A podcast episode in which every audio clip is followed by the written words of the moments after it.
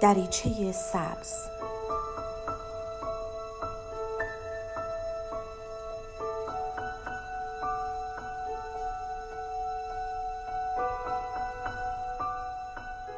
سلام من دکتر نسیم حسینی نژاد هستم متخصص روانشناسی بالینی.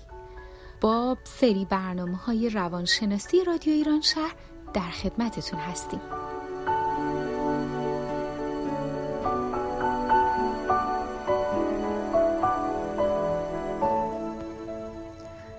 امروز هم با دو تا دیگه از نشونه های عشق سالم با هم دیگه همراه هستیم. می‌دونم که نشونه های قبلی رو به خوبی به خاطر دارین. اما تو راستای همون نشونه ها بهتر امروز به علائم جدید و دلایل جدیدی برسیم. عشق سالم صمیمیت و نزدیکی واقعی رو تجربه می‌کنه. بیاین فکر کنین دو نفر توی یک رابطه عاشقانه سالم هستن. و اسیر ترس های فردی و محدودیت های دوران کودکیشون نمیشن خب تو رابطه اونها صمیمیت و نزدیکی زیادی پیدا میشه یا نه؟ به طور کلی می‌تونیم بگیم که ترس از دشواری ها و خطرهای عشق مانع همدلی میشه و برعکس اگه اعتماد و تمایل به پذیرش مخاطرات رو داشته باشیم صمیمیت و نزدیکی میاره در واقع کسایی که تو زندگی شخصشون خودمحور و مستقل هستن بهتر می‌تونن دوستی عمیق و لطیفی با دیگران داشته باشن. چرا که دوستی و عشق اونها وسواسگون و وابسته نیست آزاده. آزاد هست که مکمل همدیگه باشن. به عبارت دیگه اونها افراد آزادی هستن. تو عشق هم آزاد و رها هستن.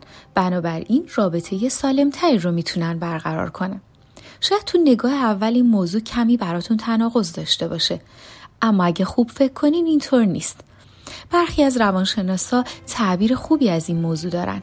اینکه برای داشتن یه رابطه سالم عشقی ابتدا باید رشد و رضایت شخصی رو تجربه کنیم و بعد دوستی رو و بعد از اون هم به عشق برسیم درسته. و این به ما کمک می‌کنه تا با شناخت خودمون کمک گرفتن از مشاورها نقص هامون رو تو این زمینه پیدا کنیم و در جهت رفع اونها اقدام کنیم حالا در ادامه همین نشانه‌ای که در موردش صحبت کردیم به نشانه دیگه می‌رسیم که تکمیل کننده نشانه های قبل هست. یادمون باشه که عشق سالم برای پرسیدن صادقانه خواسته ها احساس رهایی و آزادی می‌کنه. توی یک رابطه عاشقانه واقعی احساس آزادی و رهایی برای درخواست کردن و دریافت کردن دیده میشه. همونطور که برای شنیدن پاسخ منفی هم اشتیاق وجود داره. ما باید یاد بگیریم وقتی منظورمون واقعا نه هست نبگیم اون وقت می‌بینیم که رابطه فشار چندانی رو به ما وارد نمی‌کنه.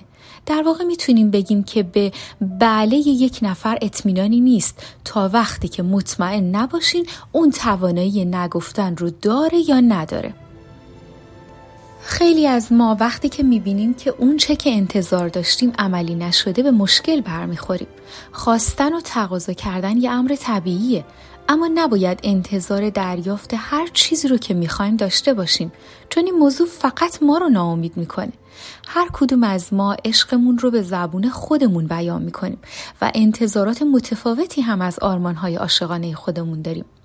ممکنه شخصی علاقش رو با انجام دادن کارها و خواسته های دیگری نشون بده و یا دیگری بیشتر احساساتی بشه و از خرید گل و کارت هدیه و غیره لذت ببره.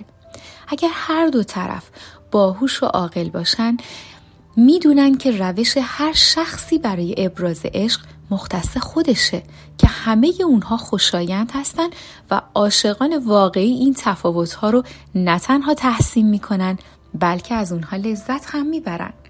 پس یکی از بارسترین علائم و نشانه های عشق سالم آزادی و رهایی در بروز خواسته ها و در یک رابطه منطقیه. متشکرم. بدرود.